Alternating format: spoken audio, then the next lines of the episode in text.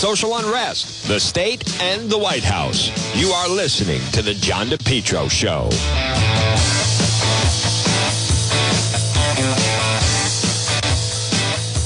Well, folks, good afternoon. It's John DePetro on AM 1380 and 99.9 FM. You can always listen online at the website, depetro.com. Right now it's 106. It is uh, Wednesday. It is November 10th.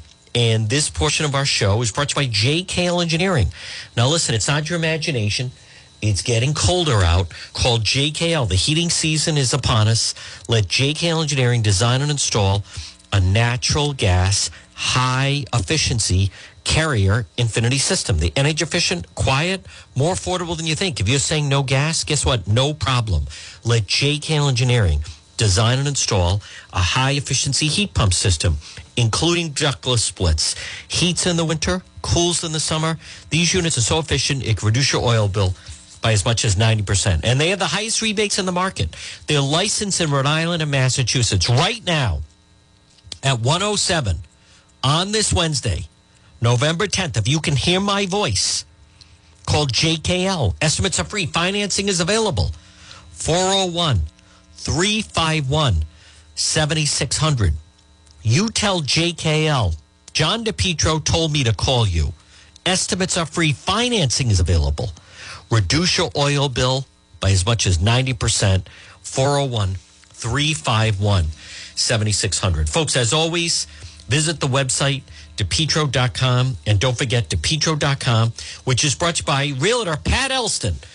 This, Pat, 401 474 5253. If you log on at depetro.com, you'll see the photo of Pat right there on the right hand side. Coldwell Banker Realty, based in Cumberland, 20 years experience, licensed Rhode Island and Massachusetts.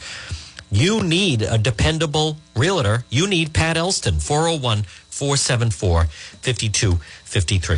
All right, folks, it's been a very eventful day. Very eventful day regarding the Kyle Rittenhouse trial. And I want to play um, some of the sound from this morning where the judge was really, uh, really going after the the the um, the way that the prosecutors and their questioning of Kyle Rittenhouse, how they were questioning Kyle Rittenhouse, uh, the way they were trying to portray things, the way as I as we have covered this trial, what they what the judge also said right from the very beginning was that uh, they were not going to allow him to call what he said was rioters and looters. He was not going to allow them to call them victims. But listen to the judge say to the assistant district attorney, Thomas Binger, don't get brazen with me. Listen to this judge in the Kyle Rittenhouse case. To me, what I've heard in this trial, and by the way, Mr. Richards absolutely correctly points out that just hours ago, I said I had heard nothing in this trial to change any of my rulings. That was So before the why? testimony, Your Honor. Pardon me? That was before the Don't testimony. get brazen with me. Uh, uh, you knew very well. You know very well that an attorney can't go into these types of areas when the judge has already ruled without asking outside the presence of the jury to do so. So don't give me that. That's number one. Number two, this is propensity evidence. I said at the time that I made my ruling, and I'll repeat again now for you, I see no similarity between talking about wishing you had your AR gun, which you don't have, so that you could take fire rounds at these uh, thought to be shoplifters, and the incidents in these cases, which are not. There's nothing in your case that suggests the defendant was lying in wait to shoot at somebody or reflecting upon the shooting for a vast amount of time. Every one of the incidents involves uh, matters that involve seconds in time. So I don't, I commented at the time, I don't see the similarity, and I don't see the similarity now. You know, folks, again, that is um, not the type, that is not what you want to hear from a judge when you're on the bench. but I I think it it absolutely just shows uh, just how fed up they are with the case. Now let go to this is the judge now again berating the prosecutor over the line of questioning. Listen to this again. This is the Kyle Rittenhouse Kyle Rittenhouse trial. with prejudice. He's That's the- an experienced attorney, and he knows better. This is the defense. Mr. Binger? First of all, Your Honor, this was the subject of a motion. I'm well aware of that. And the court left the door open. This, For me, not for you. my understanding of You should have come and asked for uh, for reconsideration. You did on the one motion, and in fact, I granted your motion for reconsideration. That was not a motion. I, I, um, no, it's not. Uh, excuse me. I, uh, I did. I granted. we did not move That was their motion. I, I, We have not filed any me. motions to reconsider Forgive in this case. That was their motion for reconsideration, which I denied. But uh, I said I denied it, or I indicated a bias towards denial is what I did. Held it open with a bias towards denial. Why would you think that that made it okay for you, without any advance notice, to bring this matter before the jury? You are already, you were, I, I was astonished when you began your examination by commenting on the defendant's post-arrest silence. That's basic law. It's been basic law in this country for 40 years, 50 years. Wow. I have no idea why you would do something like Oh. that. And it gives, um, uh, well, I'll, I'll leave it at that. So I don't know what you're up to. May I respond? Yes. We filed another acts motion on this exact issue because, in my mind, and I argued this, it is identical to what was going on on the night of August 25th, in the sense that the defendant was using this exact same weapon. He was using it in a manner to try and protect property. No, he wasn't. There's, Your Honor, I, with all due respect, I'm not going to rehash the motion. Yeah, that's absolutely untrue. It and is- there's no, no, no. Your arguments of record. My comments are of record, and why I ruled as I did is of record. There's nothing that I heard in this trial to suggest that anything's changed, even if you're correct in your assumption that you know more than uh, I did at the time. Uh, you should have come to the court and say, I want to go into this. Uh, why you would think that you could go into it without any advance notice to the court, I don't understand that. And as the I love the this. defense is pointing out, you're an experienced trial lawyer. and Yep. This should not have been gone into. That's right. Your Honor, there have been things in this case, testimony in this case, that I believe opens the door to this. For example, the defense has introduced evidence that the defendant pointed a gun at a man wearing yellow pants because that person was on a car on the car source lot. Now, there's no justification that I can think of why the defendant would point that gun at someone. The defendant has just testified this morning that he agreed with that person in the yellow pants that he pointed the gun at him. He said, I was joking when I said that to the guy in the yellow pants, but he said, he's acknowledged that he told the person in the yellow pants, yeah, you're right. I did point a gun at you when you were sitting on a car. He said, I did. That's what he Exactly. said. So he's agreeing. May I finish, please? I'd like to have a chance to make a record if I Oh. could, without being interrupted, if that's okay. Oh, He has mentioned wow. that he has he's acknowledged that he's used What this gun cow? to protect property. He's also just acknowledged that he knows he can't do that. I am attempting to impeach him now with the prior Listen to this. 10th incident. 15 days prior, involving the same gun, where he is threatening to use that gun to protect property. He It didn't use goes, the gun with him. Your Honor, he is saying he wished he did so he could shoot people. You know, there's a lot of difference between commenting about something when you haven't got a gun and threatening someone when you do. You know, it's interesting, Your Honor, because the entire defense theory in this case is Joseph Rosenbaum, who was unarmed. want you to tell me what the defense theory of the case is. I want. May I, look, may I look, respond to what you just said, Your Honor? I'd like to respond to what you just said. Slow down, please. I, I apologize, Madam Court Reporter, but I'd like to try and make a record without anyone interrupting me, if that's okay. I believe that there is a central part of this case that Mr. Rosenbaum is making threats that he has no ability to carry out. So, to your point, Your Honor, you're arguing that this August 10th incident, one, one aspect of why you don't believe it's relevant Wow, folks, what a dramatic turn of events. Again, good afternoon. I love the judge in this case. We're going to pick it up on the other side. Again, I want to bring you up to speed on everything going on. Right now, it's 116 and the uh, the judge in the Kyle Rittenhouse case, folks. That's who you're hearing. Absolutely ripped in to the prosecution. It's the prosecution. Listen, I want to say this right now, 116, about the Kyle Rittenhouse case. He should not be on trial. Someone even text me, why is he even on trial? He is on trial. He is on trial because last year, after in self defense, when he was defending himself, Black Lives Matter put pressure for the prosecution to bring charges in the case. That's what it's about.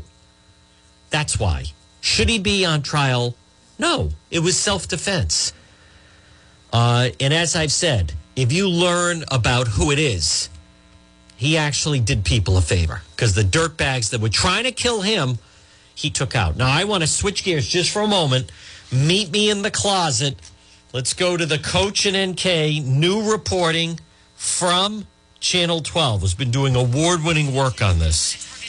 Here we go. We're hearing from more former student athletes who say they were subjected to naked fat tests by their high school basketball Yep, coach. Dan York's friend Pork And tonight, Boy. The Attorney General is speaking for the first time Yep. about his investigation That's into right. troubling accusations. Target 12 investigator Tim White is here now with the exclusive details. Nearly a dozen more former student athletes have come forward since Target 12 first revealed the allegations against Aaron Thomas, and some say the inappropriate tests were happening years earlier than previously reported. The allegations against former North Kingstown basketball coach Aaron Thomas continue to mount. As Target 12 first reported, multiple former student athletes say Thomas would ask some of them to remove all their clothes so he could perform so-called fat tests. The exams would Naked happen along with the tests. coach behind closed doors. Two former students tell Target 12 Thomas conducted the naked fat tests on them back in the mid and late 1990s. One student says the inappropriate tests started when Thomas was coaching junior varsity basketball. Thomas would conduct the tests every few months, telling him to meet me in the closet in the locker room. The student says he dreaded the tests and as he got older stopped agreeing to them. Multiple former students told Target 12 Thomas would ask them if they were shy or not shy, and if they said not shy, Thomas would ask them to remove their clothes. The former student says Thomas told him most guys are not shy, adding Thomas definitely guided you to feeling guilty or emasculated that you weren't man enough to do it. The principal focus is on whether children were victimized in a way that implicates Rhode Island criminal statutes. Um, so there's there's no sort of limits on any investigation that we do. The North Kingstown Police Department has said there was not enough evidence to criminally charge Thomas following an investigation earlier this year, but Attorney General Peter Neronha is reviewing the case. From from your own reporting, there are lots of potential. Uh, there are lots of, of children or former, you know, now adults, but in back then children who made allegations. They need to be interviewed. Uh, members of uh, the school administration and teachers and coaches need to be interviewed. So there's a lot of work to be done. Thomas has not replied to our request for comment. Now, the North Kingstown School Committee voted over the weekend to reopen their investigation into how the allegations were handled by the school department. With the Target 12 investigators, Tim White, 12 News. So, folks, very good, uh, very extensive. Uh, I thought very good job, and and as I mentioned, folks, Channel Twelve just continues to do a really outstanding job um, regarding the investigation into exactly what happened in North Kingstown. Uh, you know, and and I I also want to be very clear. It's um, it's listen, it's uncomfortable to talk about. I've had I've had some people say that you know you you really shouldn't um, talk about it. You shouldn't talk about it because think of the um, think of some of the victims that are uncomfortable. But the the the victims that I've heard from, they they like the fact that at least someone is doing something. I mean, the the the other the other option is we pretend that it never happened. and and then therefore, you know, we we could certainly do that. Although I don't think that serves anyone. So it did happen.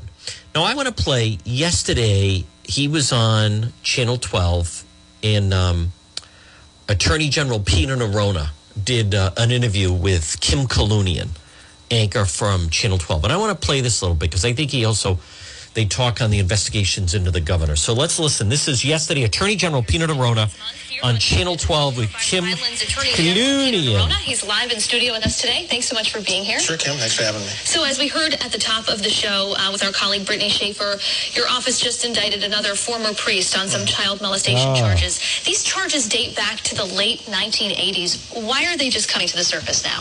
Yeah, look, this is part of, uh, it's kind of the uh, results of our broader investigation into alleged uh, abuse uh, by clergy of children um, in the Diocese of Providence going back to the 50s and 60s. So that's been going on for two years and really with two principal, two principal objectives to understand what happened, who was involved, what the diocese reaction was. But at the same time, I think all of us who've been doing this for a long time sense that we might develop cases along the way. By looking at historical records, we might find allegations that hadn't been revealed before. We might find allegations that warranted a second look. And also, as, as it became clear that we were doing this work, that new victims uh, might step forward and make new allegations. And so the cases that we've seen, um, I think, can be attributed to one or, or more of those of those reasons. So two two big focuses: one, to eventually produce a report that lays everything that we found found out in, in great detail, but along the way bring those cases that we believe have merit. Again, there, there are allegations at this point. Uh, the case have been charged. The defendants have a right uh, to a trial and the presumption of innocence, but we're prepared to go forward. I want to pivot to another big story that we've been covering uh, out of North Kingstown. Your office is investigating former basketball coach Aaron Thomas after allegations surfaced that he had inappropriate interactions with underage student athletes. I wanted to ask you, is your review focused solely on Thomas, or is everything under the microscope? Including the actions or inactions of the school department when they were notified of the allegations against him. Yeah, look, there's nothing off the table in the context of the investigation. Obviously, the, the principal focus is on whether children were victimized in a way that implicates Rhode Island criminal statutes. Um, so there's there's no sort of limits on any investigation that we do. Um, you know, the first step is always to figure out what the facts are. That involves a lot of interviews potentially here, and then you know we'll take it forward from there. Can you talk about any of the particular statutes that you're looking at in this investigation? Yeah, well, look, you know, just to, just to put this in context, there's, this is work that we do all the time, unfortunately, in the state of Rhode Island. We charged in the last five years um, over 500 cases involving sexual assaults on children. So this is not work that's new to the office. We have 10 lawyers that work these cases full time in the office. So what you always start with is understanding uh, uh, how children uh, were victimized, what the allegations are. Um, if there are allegations made by a child, try to corroborate that to the extent we can. Take into account any statute limitations that may be implicated by sort of you know conduct or allegations that are quite old. And at the end of the day, sort of sit down with those facts and uh, you know understand what the law is. We know what the potential charges are, and then and then see whether or not we have a case to be made. And you know eventually determine whether or not this is a matter which should be presented to a grand jury or something we can charge without the use of the grand jury. And the North Kingstown police had previously said that Thomas's actions did not rise to criminal charges, and some have now called on another agency to investigate, like the state police, because there are some concerns that maybe the local police department is not independent enough. Yep. Was that discussed at all? No, Right. I, you know, I have full confidence in the North Kingstown Police Department. And look, Oh, you know, I talk to Colonel Manni all the time, you know, three, four times a week. You know, he's already offered to the North Kingstown Police Department the assistance of the state police that they needed. Uh, there's no doubt in my mind that if if I decide or, or determine that we need additional assistance, investigative support, then we'll get it. Look, you know, there may be digital evidence here where the state police are uniquely uh, suited to sort of review that evidence. But I have every confidence in the North Kingstown Police Department. Um, I have confidence, of course, in our own uh, our own lawyers who do this work, as I mentioned, all the time. And and we'll get to the bottom of what happened here and then decide any appropriate action. And will the public be made aware of your findings? Yeah, look, of course. I mean, I think a lot of it depends on on where on where we end up, right? Again, we've talked about this a lot, Kim. You know, here and in other contexts. You know, if there's a criminal case to be made, well, then the public learns about it through the charge in a criminal case. You know, we're we're still in the process of getting the facts we need to make the kinds of determinations we need to make. And I don't want to get ahead of where we are. There's a lot of work to be done. There are obviously um, you know, from, from your own reporting, there are lots of potential, uh, there are lots of, of children or former, you know, now adults, but in, back then children, who made allegations. They need to be interviewed. Uh, members of uh, the school administration and teachers and coaches need to be interviewed. So there's a lot of work to be done. And when we're through all of that work, you know, we'll, we'll figure out where we go from there. I want to check in on some other investigations that we talked about folks, here, now listen namely probes surrounding the ILO Group, Yep. Eleanor Slater Hospital, Tony Silva, and Bud Craddock. Wow. Yeah. Are all of those investigations Yes. still open? Yeah, Yep. you know, we have a lot on Wow. plate, you know, from Four. that, you know, that list suggests. But Four yeah, for Governor things are McKee. ongoing.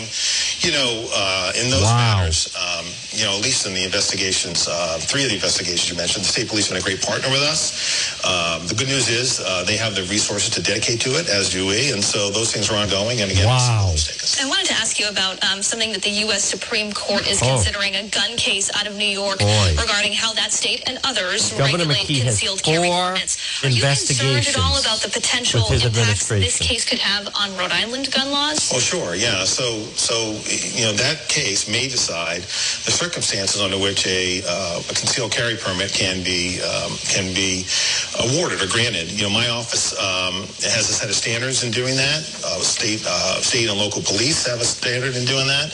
Ours is a little bit different, honestly, uh, candidly. So, um, you know, we'll have to see where that case goes. I mean, you know, I learned a long time ago it's dangerous to prejudge uh, what the Supreme Court's likely to do before they actually do it. But if the Supreme Court issues a decision that changes that legal landscape, we'll have to see whether Rhode Island state law uh, is consistent with what the Supreme Wow. Court demands. I mean, I think I- I'd be surprised if the Supreme Court said that anybody, regardless of Yep. background, meaning regardless of, say, criminal history, can get a concealed carry permit um, or an open carry permit for that matter. But we'll have to see what the Supreme Court says in the end. Rhode Island Attorney General Peter Neronha, thank you as always for your time. Thanks, Kim. Good to be Folks, with you. very good interview. Very, very good interview uh, on Channel 12 with uh, Peter Neronha, who, again, right now it's 127. It's Wednesday afternoon, November 10th, and you're listening to the John DePetro Show on AM 1380 and 99.9 FM. What I found very uh, interesting about that is that's four investigations going on right now with Governor McKee. Now, folks, on this Wednesday, and it's dry out, and we're going to do a, again, the big national news is the Kyle Rittenhouse trial. But today is another nice day. Boy, yesterday was beautiful, wasn't it? But nice sunshine all afternoon, and then it's uh, nice tomorrow, and then boy, this weekend coming up. But it's it's certainly getting colder tomorrow. Of course, Veterans Day. I want to remind you though to stop in and visit our friend Marie at It's My Health, 1099 Mendon Road in Cumberland. Stop in vitamins, herbal remedies, local products like acai, honey, maple syrup, beef fresh gum, over 250 bulk herbs, teas, and spices. It's My Health. Diagonally across from Davenport Restaurant, stop in and see Marie. Now, let's get to some more sound. Uh, specifically, yesterday on The View, and this was big. So The View, and they um, uh, have. Let me just check something right now. Providence City Council annual spending on communication set to pass two hundred thousand. Um. Wow. That's interesting. Um. So Parker Gavigan is going to work for the Providence City Council. Um, but I want to, um, the judge really went after, as I was mentioning earlier, but I want to get to also, as I was mentioning yesterday on The View, was Morgan Ortagus. And she really went after Adam Schiff. She worked in the State Department. Um, I think it's interesting that they had her on as a um, as a panelist on The View, but she was just talking on Fox and talked about that she knew it was going to be important to go after Adam Schiff. I want to hear. Let's play a little bit of this. Did that for them. Yeah, I, we- we go back to the moments where he stood up and said that there was ample evidence of collusion on the part of the former president. What was the reaction that you got? I was just so curious because I mean, rarely have we seen Adam Schiff put himself in the position to be questioned like you did, Morgan. Well, I just just want to say thank you, uh, you know, to the View and to the producers for allowing me to be on and giving me that opportunity. I know it's important for a lot of conservative women in America to be represented um, Yep. on that on that show, and I was, and, and they let me be there on an incredibly important day. And when I realized Adam Schiff was coming on, I thought, my word, this is the opportunity that almost every journalist that I'm friends with wants to to interview. And by the way, it's not just conservative, you know, people who work for you know more right leaning outlets that want to question him. I mean, I, I have several friends that I've worked with over the years that are at very very mainstream, uh, prominent publications that wanted to have interviews with him and haven't been able to. So I will say that in the moment, I'll confess that my hands were shaking a little because I knew it was just incredibly important in that moment to be able to hold him accountable, not for the Republican Party, but for everybody who wants to seek truth and justice. And I wish that he had reflected a little bit more on perhaps maybe for five years he got something really, really wrong. I think he's been so um, obsessed with stopping uh, President Trump because he thought he was really bad and evil. I think he was so obsessed with stopping him that he took a lot of shortcuts and, and took a lot of political uh, opportunities and, and really politicized uh, the intelligence community, politicized these documents in a way that never should be, right? When you make these shortcuts, Yep. when you politicize the intelligence, it just ends up making you look stupid in the end. Well, that was quite a moment that you had yesterday. Morgan, thanks for joining us to uh, talk a little more about it. Thank you, Morgan. You know, that was um, a lot of people, folks, were actually surprised that the View even had her on. And I want to go back to this is where, and she's terrific.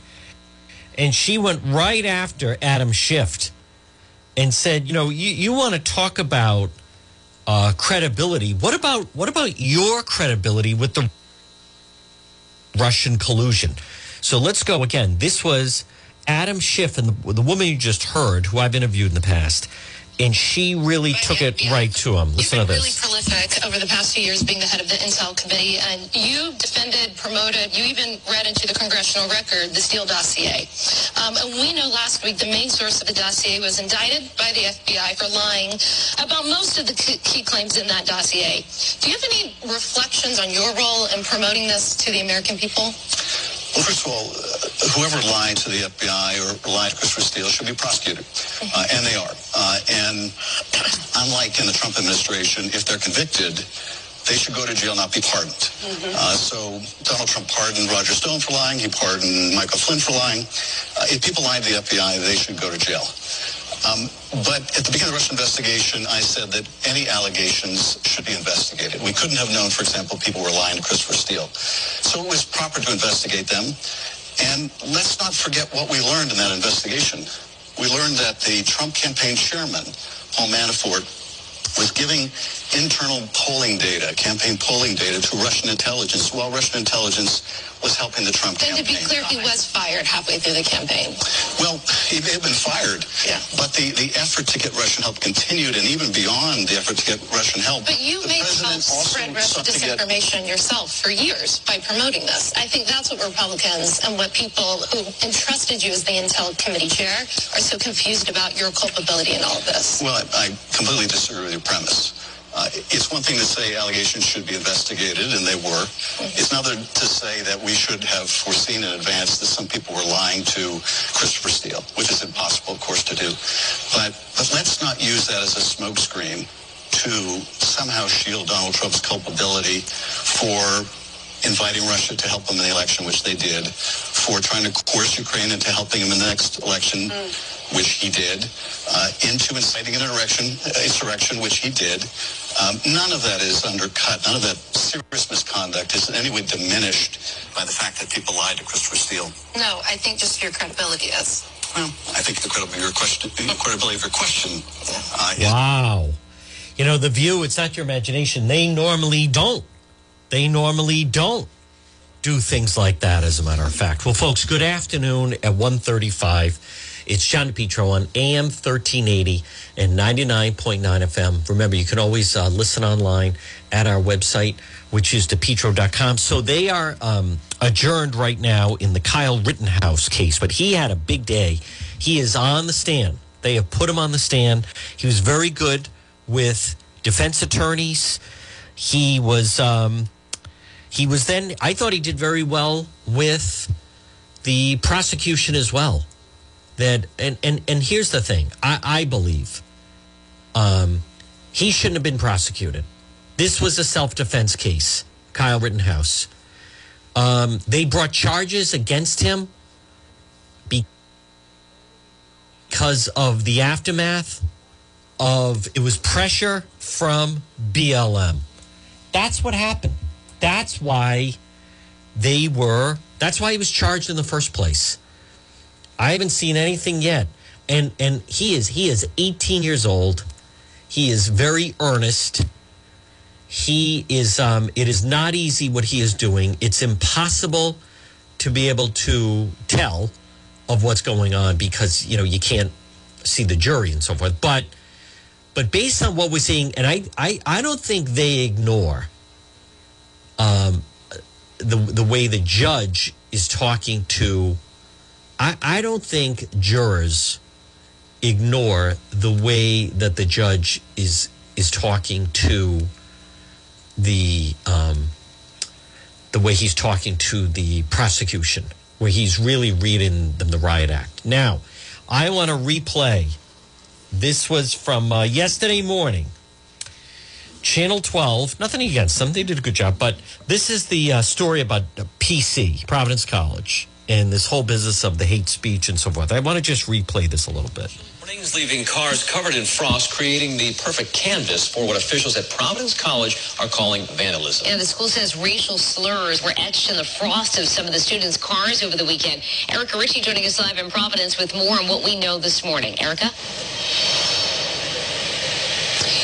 Danielle Patrick, good morning to you. Good morning to you at home. We don't know right now what was written on those cars, only that the school's Oh, the president N-word. calls it, quote, outrageous and unacceptable. Those were his words that he penned in a letter to students when he let them know what happened. He went on to say, quote, we unequivocally condemn this kind of ah. behavior.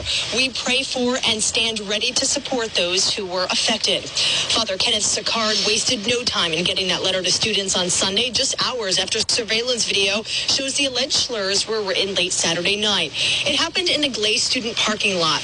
We don't know how many cars were involved, but Father Sicard says this does appear to be random, even though one of the cars does belong to a color, a student of color, he said.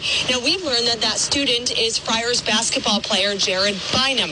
Coming up next half hour, we had a conversation with head basketball coach Ed Cooley to hear how he's responding to this, and more importantly, how he says his player is responding to this. So I'll see you right back here at 6:30. For now. All right, folks, again, and nothing against. I like Erica Ritchie. She's a good reporter, uh, Channel 12. But how that story fell apart was now that was yesterday morning. Today's Wednesday. Stay with me, November 10th. That story that I just played for you aired yesterday morning, Tuesday morning, November 9th. On Monday night, November 8th, was when word had started to go around that it was the N word. And that's when people started sending messages that it was white supremacists and, you know, right, right wing, excuse me, right wing white supremacists and da da da. And these Republicans, and they need to be stopped. And it's the Republicans at at Providence College, and they obviously have a problem with these white blah blah blah, and and then they release the they release the the video surveillance, and it turns out, as I've talked about, but the the people in the video are African American. So so I don't know what that I don't know I don't know what to you know well, well I do know what to make of it actually. There's been a problem with what has been going on around the PC campus and they were set to do, you know, get ready for the Black Lives Matter rally and it's you know Trump is to blame and it's white white uh, right wing white supremacists and da, and hate and we're going to stomp it out and then you look at the video and it's uh it looks like looks like a group of young black teenagers most likely from Chad Brown They were on foot. Could have been somewhere else in the city, but around Chad Brown. Now, I also want to go to folks. Uh, what I like is a lot of the coverage right now regarding the Biden administration and the trouble they're in. They're to blame. And even people like CBS this morning, they say about the high price of heating oil coming. Let's hear the piece. Heating bills this winter, oh boy, nearly half of all U.S. households mostly use natural gas to heat their homes. Those families could pay 30% more, and that would raise their heating cost to about $175 to $746. That's a lot. A year ago, the prices were lower because of this pandemic and a warmer and warmer than average winter. And I came to you too soon. Our consumer investigative correspondent, Anna Werner, there she is, has been looking into this. Anna Werner, good morning to you. Good morning to you, Gayle. Yeah, so the experts tell us that the bad news is demand is driving those price increases for natural gas, propane, and electricity, and that has some people already looking for ways to conserve. To save money, the Knight family in New York bought a Wi-Fi thermostat they can control from their phone. We upgraded and we got a condensing boiler. And I definitely noticed that the gas bills are lower. The U.S. Energy Information Administration forecasts all major home heating bills will increase significantly because of higher fuel costs and potentially colder Ah. weather this winter. For the nearly half of U.S. households who heat with natural gas, the cost is expected to rise 30% this year.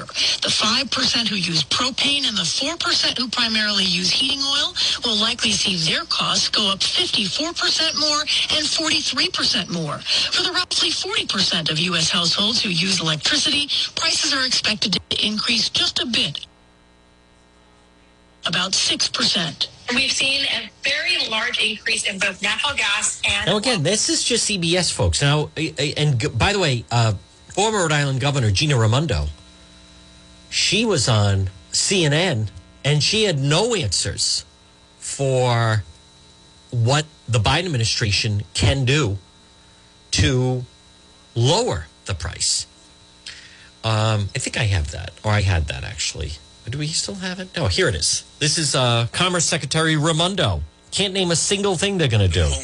Here we go. So gas prices not exactly in your purview, but you're the former governor of Rhode Island, so home heating prices certainly are, and you know the Northeast they're expecting very high prices this winter. Again, what can be done? What power does the government have to step in and try to help here? Yeah. So, as you say, this is not in, in my area. I know that Secretary Granholm, uh, Secretary of Energy, is working this issue and monitoring it uh, constantly. And again, as you say, this is in the private sector, but I will say we, we will take similar actions as necessary in terms of partnering with the private sector. At this point, um, we aren't, you know, we are watching it on a daily basis and we will take action as necessary. So they have no plan. They have no plan. I want to go to Morning Joe. Had Mayor Pete on, or actually Pete Buttigieg, right? Transportation. Trying to blame the trucker shortage on childcare. So this is Mika from Morning Joe going after Mayor Pete. Let me hear this. Mr. Secretary Pete, uh, what then is the explanation for the labor shortage? Why are people not going back to work? Why are we seeing, I mean, countless businesses without employees that want to come to work? Yeah, look, this issue is real. Uh, talk to, uh, you know, certainly any small business owner. And we're seeing it a lot in the transportation sector. Uh, for example, when you see those uh, uh, those ships uh, that are at anchor in the port, some of those issues actually might have to do with the, the availability of truckers a thousand miles inland. Now, there are a lot of things contributing to this. One of them is childcare, of course, which is why the president's Build Back Better vision is going to be good for the labor market. Also, some of these professions, frankly, uh, just need to be a better job. I mean, if you look at transportation and warehousing compensation in real terms, it is way down from where it was a generation ago. And that helps to explain why, with trucking, for example, at the biggest employers, the annual turnover rate, think about this, the annual turnover rate for truck drivers is 90%. That's a sign of some real issues with the quality of the job, and we've got to work on that too. Okay, so uh, you've, you've, you've, you've brought it, the explanation down to one job, trucking, and the quality of the life, the quality of that job. But we have companies across America that are offering people $15, $20 an hour. They're offering health care for the first time Yep. in businesses where they have 17 year olds doing the job because they can't get adults to come to work. So, you know, before COVID, before Biden, there was a problem with childcare and people still went to work. We are in a very different place right now. And I need to understand the, the explanation for that. Is it the checks that many argue Yeah. uh, that keep Americans from wanting to, to go back to work? Uh, what exactly do you mean when you say people want a better job? Because right now, anybody in America can go and try and get a service, and there'll there'll be a, a company or a business that doesn't have someone working there to help them. So, uh, uh, you know, a lot of people did blame the checks, but as we saw, uh, when the checks ended, uh, this issue continued. So we know that it goes deeper than that. Uh, and I do think it has to do with some of these other concerns. Uh, yes, the child care issue is not new, but it is uh, a greater crunch than ever, even compared to a year or two ago, which is why it's so important for us to support child care. I mean, again, I think Ah, the underappreciated dimension of the Build Back Better agenda, what I call part two of the of the, the big deal, part one being the transportation and infrastructure bill we just passed. Part of that is that that's actually going to ease these labor market pressures. And it's not just us in the administration saying it. A lot of very respected economists have pointed to that same effect and how it could also help with inflation. Look, we're clearly going through some deep transformations in what it means to be a worker uh, and what it means to be a customer in this country. Those transformations can end up in a very good place for American workers, but we've got to get through this period by making it easier for people to be able to return to So, the workforce. I, I, Secretary um, Pete Buttigieg, I still don't understand the, con- the the problem that's happening right now. I mean, if you're telling me that Build Back Better will bring people back to work because of much needed and long needed issues like child care and pre-K, that still doesn't explain why people aren't coming to work today. That's right. Especially when companies are trying Yep. to raise their That's salaries Mika. as much as possible. Yep. Um, we have the prices of goods going up. It's uh, more expensive That's to live. Right, Mika. Why aren't people coming back to work right now? Why are we in Mayor this Pete. crisis where whether it's sitting on a plane for four hours to wait for a fuel truck driver or walking into a store that has no workers in it or going to a gas station that doesn't have someone to pump the gas? That's right. Well, Because again, I of would Mayor not Pete. ignore the issue of uh, child care. I would not issue, ignore the issue of uh, uh, safety. Some people still concerned about Ah, folks, it's the- they're, they're just weak. They're absolutely weak. He has no answers. It's a failed administration. Now, I want to go back to again, folks, the the judge in the Kyle Rittenhouse case absolutely ripped into ripped into the prosecutor. I want to play this. And um, this is where the, the judge had already established listen, you're not going to refer to these individuals as victims. The two uh, protesters that were trying to kill Kyle Rittenhouse, you're not going to call them victims. You can either call them looters or rioters. But listen to the judge just destroy the prosecution and remind him that, listen, this has already been decided. Here's what it sounded like. This was uh, earlier. My understanding of you should have come and asked Oh, for uh, for reconsideration. You did on the one motion, and in fact, I granted your motion for reconsideration. That was Excuse not me, our motion. I, I, um, no, it's not. Uh, excuse me. I, uh, I did. I granted. We did not move That to was their motion. I, I, We have not filed any motions to reconsider in this case. that was their motion for reconsideration, which I denied. But uh, I said I denied it, or I indicated a bias towards denial is what I did. Yep. Held it open with a bias towards denial. Why would you think that that made it okay for you, without any advance notice, to bring this matter before the jury? You are already, you were, I, I was astonished when you began your examination by commenting on the defendant's post-arrest silence. That's basic law. It's been basic law in this country for 40 years, 50 years. I have no idea why you would do something like that. and it gives. Um, uh, well, I'll, I'll leave it at that. So I don't know what you're up to. May I respond? Yes. We filed another Oh. X motion on this exact issue Wow. because This is in the my prosecutor. Mind, if I argued this, it is identical to what was going on on the No, it is not. August 25th, in the sense Wrong. that the defendant was using this exact same weapon. Wrong. He was using it in a manner to try and protect property. No, he wasn't. There's, Your Honor, I, with all due respect, I'm not going to rehash the motion. Yeah, that's absolutely untrue. It and is- there's no, no, no. Your arguments of record, my comments are of record, and why I ruled as I did is of record. There's nothing that I heard in this trial to suggest that anything's changed, even if you're correct in your assumption that you know more than uh, I did at the time. Uh, you should have come to the court and say, I want to go into this. Uh, why you would think that you could go into it without it? Wow, folks. I mean, that is, you don't want to be on the other end of that. Listen to, by the way, I want to remind people Kyle Rittenhouse, he's 18 years old. He was 17 when this happened. Listen to him stand up to the prosecutor. This is on cross examination just a short time ago. everybody that you shot at that night you intended to kill, correct? I didn't intend to kill them. I intended to. I intended to stop the people who were attacking me. By killing them.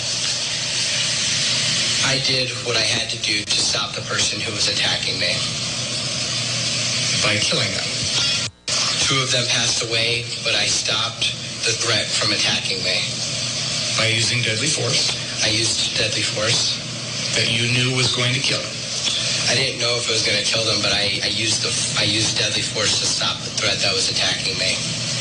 You intentionally used deadly force against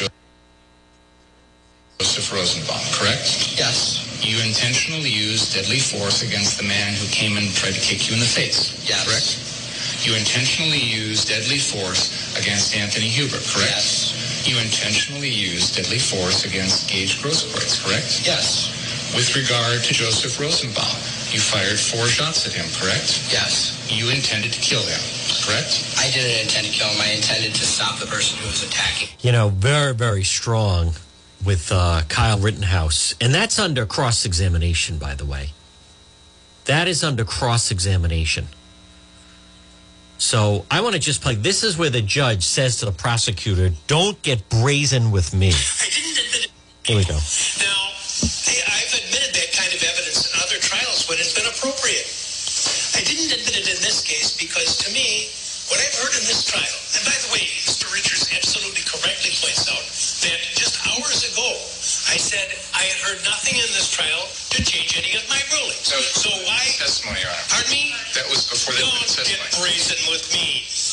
Oh, Uh, you knew very well wow. you know very well that an attorney can't go into these types of areas when the judge has already ruled without asking outside the presence of the jury to do so. So don't give me that. That's number one.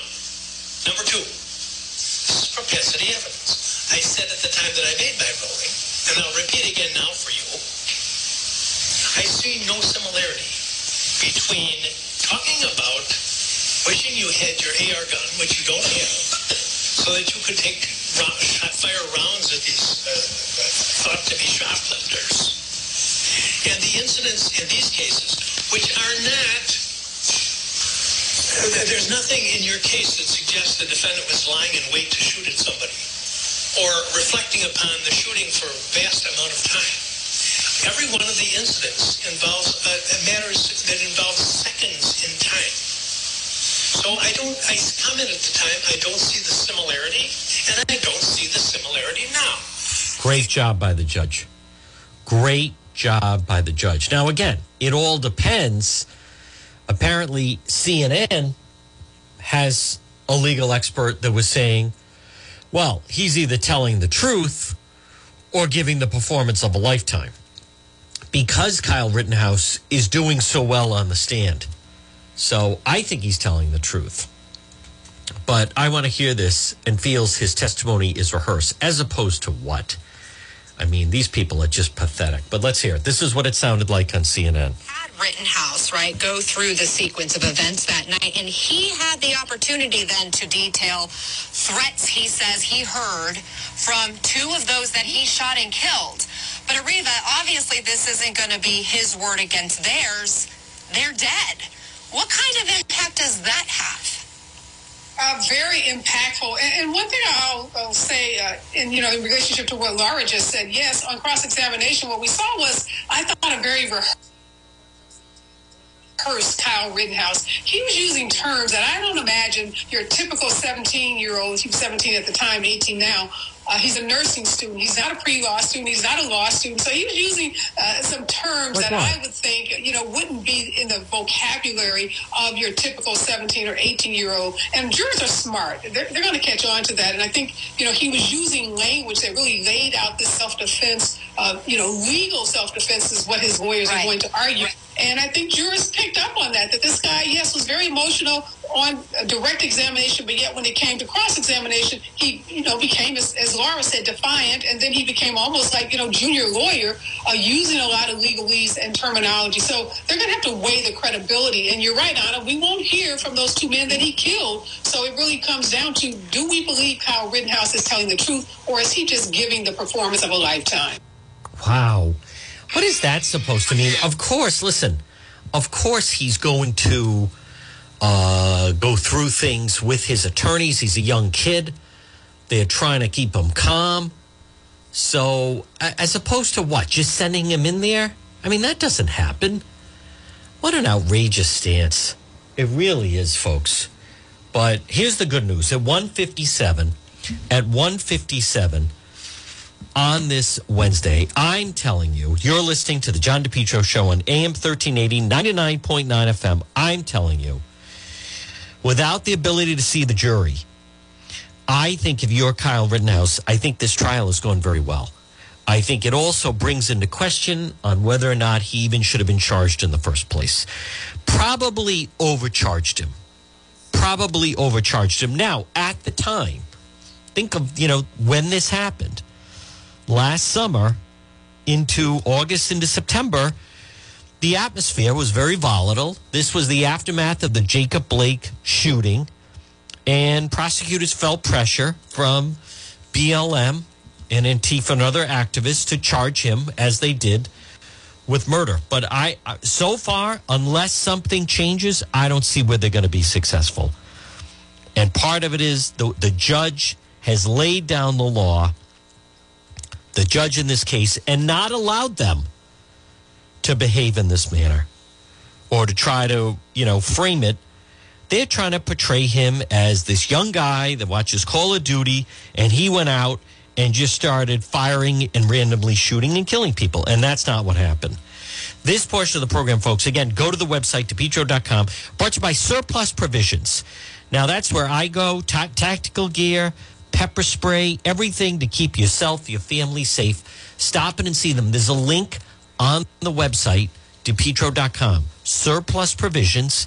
They're also on Facebook, one mile from Garden City. Stop in and see Tanya and Frank at Surplus Provisions. Body armor, tactical gear, pepper spray, everything you need to be safe at Surplus Provisions.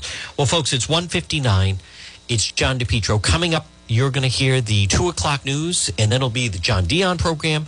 Again, if you'd like to reach me, get a hold of me, please go to the website, depetro.com, D-E-P-T-R-O.com. Click on Contact John. We have more unique stories coming up and video and a lot more. It's a nice Wednesday. Get out there and enjoy it. Tomorrow, obviously, special program for Veterans Day. Again, it's the John DePetro Show weekdays from 11 to 2, AM 1380 and 99.9 FM. And again, always online at the website, depetro.com. Stay tuned for the 2 o'clock news. Then it's the John Dion program. WNRI Woonsocket. W-N-R-I.